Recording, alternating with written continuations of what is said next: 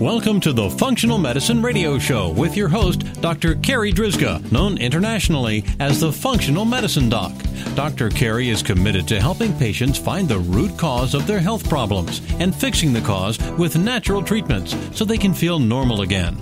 Dr. Carri is the founder of Functional Medicine Ontario and is the author of the hit book Reclaim Your Energy and Feel Normal Again. Please welcome your host, Dr. Carri Drzyzga. Hello, everybody, and welcome to the Functional Medicine Radio Show, the only internet radio show dedicated to giving you real solutions to improve your health. Not only are they real solutions, but they're natural solutions as well, because as you know, the one and only true wealth you have is your health.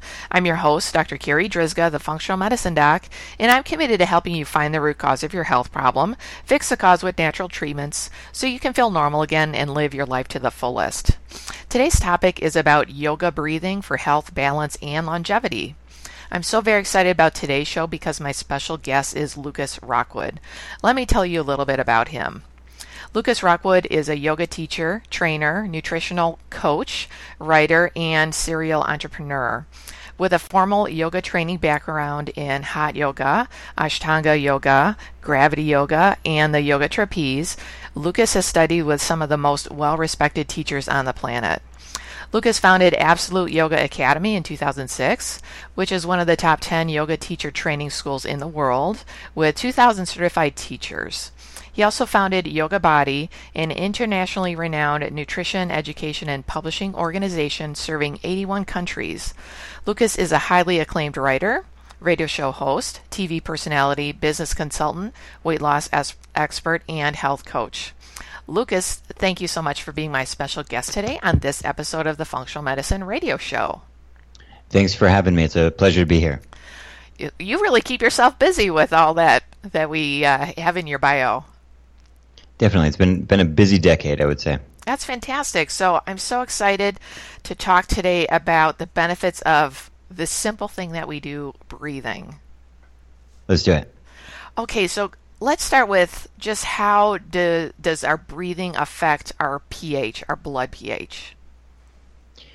So, breathing is something that we do all day long and usually just happens all by itself. When we get excited, we start breathing fast. When we're relaxed or calm, we start breathing slow. And one of the interesting things about yoga is that it allows us, in some cases, to take control over our autonomic nervous system. And as the name suggests, autonomic, it's usually automatic, but we can override it. And one of the easiest ways to override it is using our breath. And that's why, for listeners who have been to a yoga class, that's why your teacher's so obsessed with the breath, because it's really what makes yoga unique from other group fitness classes, from a CrossFit workout, from all these other wonderful movement modalities. The magic and the juice of yoga really comes from this mind body integration, this nervous system training, this autonomic nervous system override that we get by using the breath. And the breath is so effective, so profound in the changes that it can make in your physiology that it can actually change your blood pH. And this is something that comes as a surprise to almost everyone, including most yoga teachers. But when you're, you know, people have probably heard of eating acid or alkaline diet, which there isn't really amazing science in and around, and people have these complicated food charts trying to eat more acid or eat more alkaline.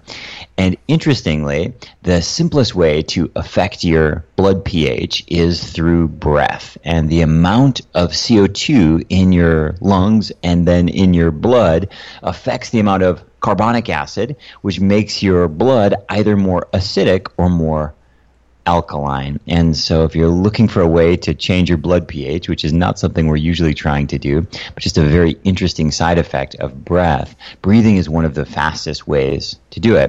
For people listening, I wouldn't encourage you to do massive blood pH manipulation. That can be dangerous. It's not the greatest idea. But more than anything, this is an indicator of just how powerful breathing is. Within a span of seven or ten minutes, you can scientifically, physiologically affect your blood pH. And so you can absolutely affect your nervous system state, your brainwave state, your emotional state throughout the day.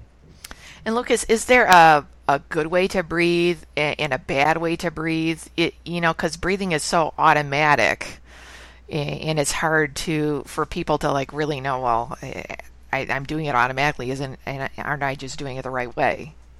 Yeah, the the challenge with breathing is primarily well two two big things. One, we have terrible posture, and so we tend to sit in chairs all day, or we sit behind the wheel of a car all day.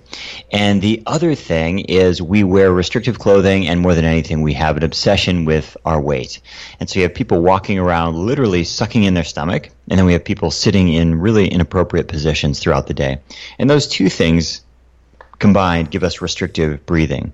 Now, when we stack on top of that a high stress lifestyle, lots of caffeine, lots of sugar, our breathing rate is usually quite high. So we have poor biomechanics of breathing, and then we have an, an elevated breathing rate, all of which amps up our nervous system, specifically the sympathetic branch of our autonomic nervous system. And so, in terms of is there a right and a wrong way to breathe, the answer is yes, but it's very dependent on what you're trying to do. So, if you're doing a you know a hundred yard dash, you breathe as fast as you need to to keep your body going. If you're a free diver, you breathe as slow as possible and you hold your breath for as long as possible. So, it depends on what you're trying to do. For your average listener who's in meetings all day. They're at their desk, they're driving, they're dealing with stressful home life situations. Maybe they're chasing a couple of kids around. What we're generally trying to do is affect the rate of our breath more than anything. For people listening right now, most people are breathing about 8 to 12 breaths per minute, which is a slightly elevated breathing pattern. And again, usually elevated by our poor posture, poor movement patterns, and our stimulating diets, caffeine, sugar, starch, that kind of stuff to create a balanced effect on the body, one of the simplest things we can do is cut our breathing rate by about half. So instead of breathing 8 to 12 breaths per minute, we'll aim to breathe around 4 to 6 breaths per minute. So instead of 8 to 12, we go down to about 4 to 6. Now, people are listening are going, I have no idea how many breaths I'm taking per minute. I have no idea how fast my heart is beating. You know, these things are happening. I understand what you're saying, but how do I measure? Here's the simplest way to measure it. You inhale, count to 4. Exhale, count to 4 and just keep doing that, and that'll clock most people in right at about that four to six breaths per minute magic rate. And when we look at the breath, I always encourage my yoga students and, and people listening to think of their breath with three different effects we can have on that autonomic nervous system. We can have water breathing, which is what we just talked about, that balancing effect, that inhale for four, that exhale for four. We can have a whiskey effect, and that's when we basically focus on our parasympathetic nervous system, very downregulating. It is great for going to sleep. And then we have our coffee effect, which is stimulating to our sympathetic nervous system. And this is something we use sparingly, but it revs us up. Most people are walking around using coffee breath on accident all the time. They're breathing very quickly. Uh, very much in relation to the coffee in their hand, their breath is mimicking their, their, their stimulating coffee. And so to create more balance in the body, this balanced breath is ideal. I often refer to water breathing, this four to six breaths per minute, as an adaptogenic breath, meaning if you're all revved up and wired, it'll bring you down. If you're tired and feeling lethargic, it will bring you up by nature it's balancing in the same way that you could have a glass of water. Right when you wake up you could have a glass of water right before bed. Water is always appropriate as is balancing breath. If we're talking about a whiskey breath a breath that puts you to sleep if we're talking about coffee breath a, a breath that wakes you up we want to use these much more sparingly and our main focus our main driver is this balanced breathing this four to six breaths per minute. And then I know another thing that I've heard you talk about is something called a nostril check. Yeah, this is a very interesting uh, thing we, we use in yoga, but didn't actually come from yoga. It's uh, about 100 years old, a little over 100 years ago. Uh, a German physician named Richard Kayser discovered this, and it's not 100% accurate, but probably upwards of 90% accurate. So for your listeners, it'll be interesting. Here's what you do. Take your index finger and put it underneath your nose like it was a mustache. And then I'd like you to exhale about three times. What most people will notice is that the breath favors one of your nostrils over the other. What does that mean? It means the, the breath moves more freely, more strongly. It comes out of one side of your nose more than the other. Now, for some people right now listening, it's the left nostril.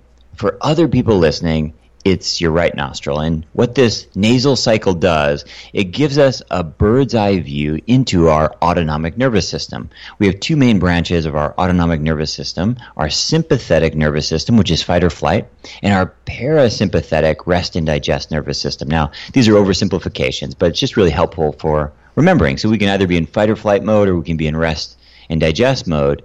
And immediately, our listeners and yoga students, we want to assign a value judgment. We want to say, fight or flight's terrible. I just want to rest and digest all day. Well, we don't want to spend too much time in either. We need both periods of busy, active, go, go, go, and we need periods of busy, relaxation, love, and peace.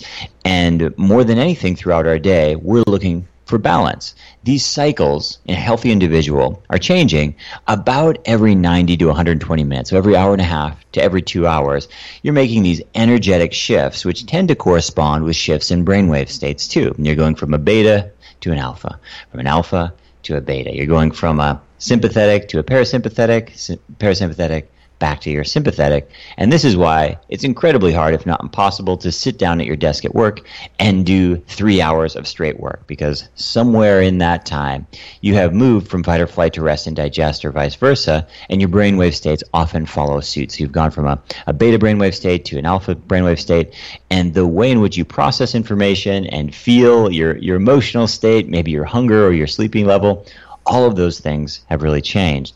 So, how do we use this nasal cycle as listeners, as people interested in yoga, as people who want to get more control over our nervous system?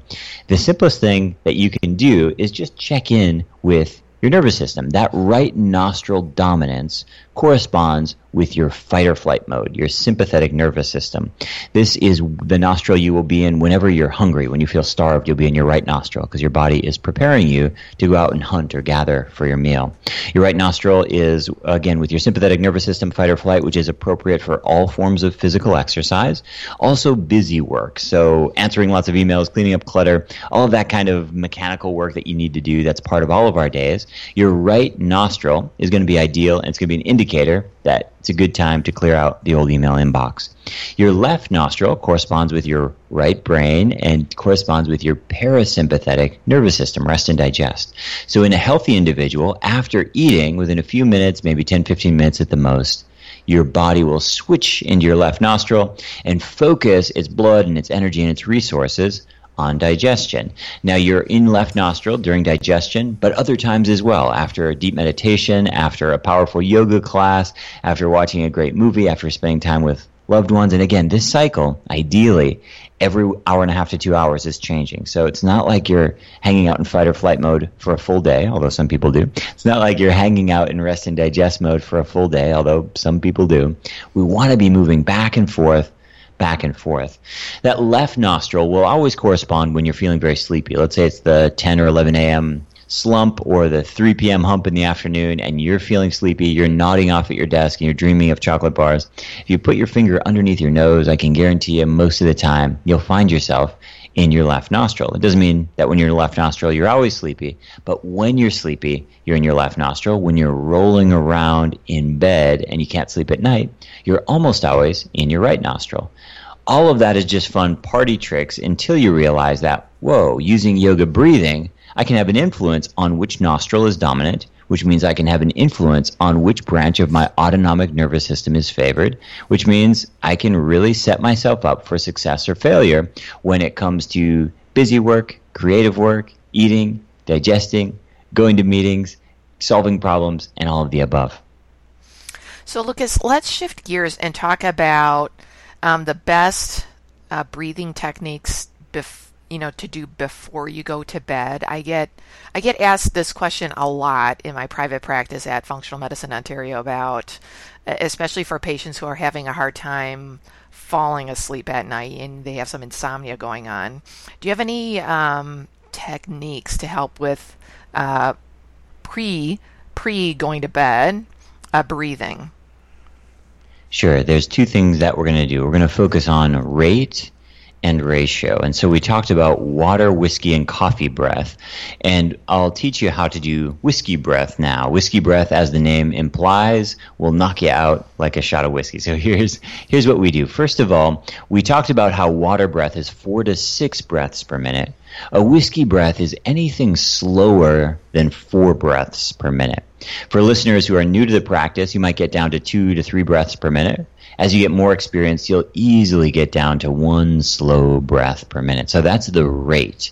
By affecting the rate of our breath, by breathing as if we were cool, calm, collected, asleep, your body responds in kind. And it's a similar thing. If you breathe as if you're having a panic attack, no surprise, your body your your body's chemical system, its endocrine system will respond in kind as well, and suddenly you're you're literally your body, your heart is pounding, and you're all revved up. So we breathe as if we're cool, calm, and collected, which in this case is less than four breaths per minute. For most people listening, you'll start around two to three breaths per minute. You do that just by slowing down the breath.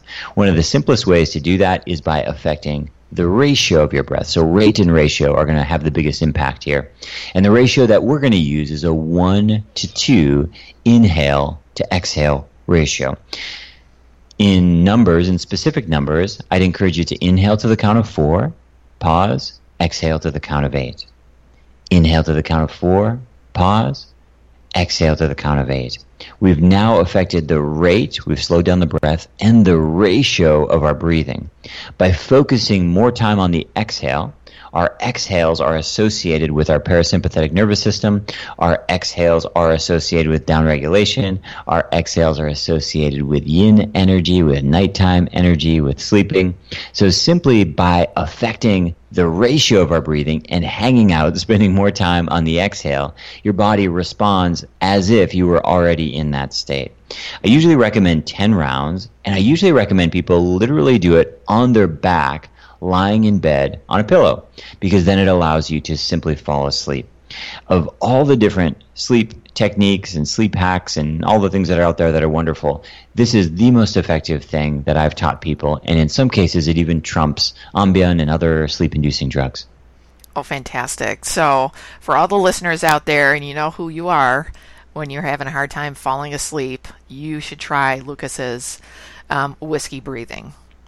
So, Lucas, as I hear you talking about these different ratios, I get the feeling that it's not so much that the breathing techniques they it's not so much about the oxygen that it's actually more about the carbon dioxide. Because when we yeah, breathe, the, breathing out, yeah. we're breathing out carbon dioxide. Yeah, yeah, exactly. It's one of the biggest misconceptions, and it's. Uh, I, I, always use the analogy of, of nutrition because when people look at nutrition and they look at losing weight and they look at dietary fat and they think if I eat dietary fat, it's going to turn into adipose tissue. It's like, well, it's not really true. It's more complicated than that. You know, dietary fat doesn't just go directly to your hips in the same way that breathing oxygen doesn't suddenly flood your body with oxygen. In fact, in some cases, the opposite. And so we're breathing air, and you know, we let's say there's 21% oxygen or something in the air that we're breathing, depending on what altitude you're at. And your blood, right now, everybody listening, were you to put a blood oximeter, a pulse oximeter on your finger, which is kind of a fun thing to buy. They cost about 20 bucks. It'll show you your pulse and also your blood oxygen concentration. Most people will be at about a 95 to 99% saturation at any given time and this goes up and down. And if you have a serious medical condition, you'll be lower. But it's an indication of very poor health if your blood oxygen, for example, is in its 70s or even the 80s when you're just hanging out. So this means most people have pretty sufficient oxygen saturation of their blood at any given time. Yes, when they're stressed out. Yes, when they're relaxed, both. And so if the issue isn't so much oxygen in the blood, what is the issue? Well, the issue that we're manipulating, the, the variable that we're manipulating, is carbon dioxide. And just like we talked about, people want to assign a value judgment to fight or flight or parasympathetic, meaning they want to fight or flight, rest or digest. They want to say, this one's good and that one's bad. The same thing happens here where people want to say oxygen is good, carbon dioxide is bad, and that's not true. They're both good. It's all about balance. Being awake is good, going to sleep is good. Exercising is good, recovery is good. We need this yin yang balance. The classic yin yang symbol is something that you should always, always refer back to whenever you're thinking about any mind body practice because this is really where it's at, is trying to balance the inhale and the exhale, trying to balance your oxygen and your CO2. So here's what happens when we're over caffeinated, over starched, over stressed, overworked. As we talked about earlier, we just breathe too much. And breathing too much for a lot of us might be 8, 15 breaths, maybe even as high as 20 breaths per minute. And what can happen then when you're breathing that fast is you actually off gas too much CO2, meaning you overbreathe and you release too much carbon dioxide. And now people listening go, oh, that's great. We hate carbon dioxide. Well, not really, because here's the thing carbon dioxide, by nature, is a vasodilator. It makes your veins and it's also a bronchial dilator. So your throat, your breathing passageways open up, your circulation improves, and also it allows hemoglobin to give off that oxygen that it has stored. So it's really, really helpful to get more oxygen to your cells if we have CO2. So, by slowing down our breathing, we actually increase the amount of CO2 in our blood. And we do this because we're not allowing our body to off gas that CO2 as quickly.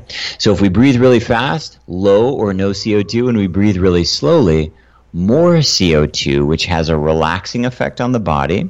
It has a vasodilating effect on our on our vascular system. It also opens up our air passageways and helps to balance us out during stress. And so when you're thinking about breathing, rather than thinking about the oxygen play, it's important to remember that CO2 is our friend here, and getting a little bit more CO2 in your life is actually moving back towards balance because most of us have been overbreathing for a long time. So you gave us some great uh, examples about balanced breathing and then breathing before going to bed, the whiskey breathing. And then um, I wanted to ask you about breathing, a, a technique for breathing before you actually exercise, and how can that impact your exercise?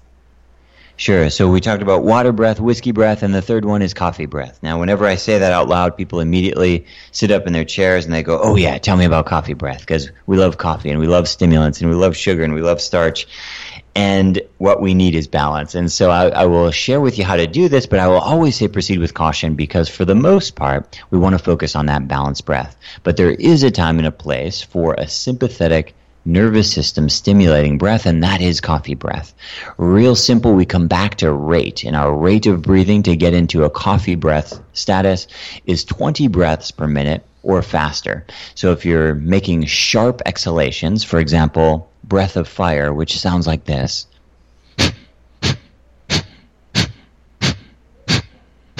That'll clock me in probably around 40 or 50 breaths per minute. So I'm breathing very, very quickly. And what that does is reduces the CO2 in my in my lungs and hence in my blood. It also, unfortunately, is vasoconstricting and bronchial constricting. So if I do that too long, I'll have trouble breathing through my nose. But when I do it short, and by short I mean three rounds of 20 is what we use before yoga class, it's just a really nice way to shift yourself into a sympathetic mode, specifically if you're going to exercise, if you're going to try to clean up the garage, if you're going to clean up your email inbox, do busy work it's a good idea to be in a sympathetic nervous system state. So of the three, water, whiskey, coffee, we use coffee breath the least, and we use it with care. Three rounds of 20 is usually recommended. There are people who do it for 10 minutes or even an hour at a time. Not a great idea, can create anxiety, just in the same way that hanging out and drinking endless cups of Starbucks can create a lot of anxiety. So, Lucas, there's so much great information that you shared with us today. Is there anything that we've not spoken about that you think is important for us to know about yoga breathing? The most important thing is to remember that breathing, just like exercise, is a whole category of practices. And just like exercise, a lot of people out there, they, they try to add value by making it very complicated. So you'll go to a personal trainer and they'll have you standing on some sort of moving surface and wiggling some kind of weird jiggly weight and all this new technology, when really probably what you need to do is just go run around the building, do a couple of push-ups and call it a day. With breathing, it's very similar, meaning you will find endless complexity in terms of exercises and hand positions, especially in the yoga tradition. And most of that complexity adds very little value. What you want to be is a discerning practitioner and focus on those three. What am I doing with my breath? Water, whiskey, or coffee? It's the only three options. And so once you know that, it doesn't matter whether you're sitting in lotus position, driving a car, or lying on your back. You understand the rate and ratio, and you understand the effect you can have on your autonomic nervous system. And whether you're in a Pilates class or a yoga class or you're just late for a busy meeting, you can use your breath to affect your nervous system in a very profound way. Fantastic. Lucas, how can our listeners find out more information about you? So, one of the things that happens when you start learning about this is you get a little bit lost in the right nostril, left nostril, water, whiskey, coffee. How fast did he say to breathe? How slow did he say to breathe? So my biggest suggestion would just be I have a one pager that explains how to how this whole thing works: water, whiskey, and coffee breath. If you go to yogabody.com forward slash how to breathe. Yogabody.com forward slash how to breathe. You can pick up that PDF, and that's the best place, and that's our website as well. So, for the listeners out there, I'll make sure to find that link and have it in our podcast notes so that you can easily access that uh, that fantastic information from Lucas. Lucas, thank you so much for being my special guest today. This has been an awesome interview. Pleasure to be on the show, and I hope your listeners find value. Oh, I know they will. All right, that wraps up this very special episode of the Functional Medicine Radio Show with Lucas Rockwood. And I want to thank you, our listeners, for tuning in today. And I'd like to invite you back next time for another episode of the Functional Medicine Radio Show. As always, I'm your host, Dr. Carri Drzyzga, the Functional Medicine Doc. Have a great week, everyone. You've been listening to the Functional Medicine Radio Show with your host, Dr. Carri Drzyzga, known internationally as the Functional Medicine Doc. Dr. Carri is committed to helping patients find the root cause of their health problems and fixing the cause with natural treatments so they can feel normal again. Dr. Carri is the founder of Functional Medicine Ontario and is the author of the hit book Reclaim Your Energy and Feel Normal Again. Please tell your friends about the Functional Medicine Radio Show, and we'll see you next week with more from Dr. Carri.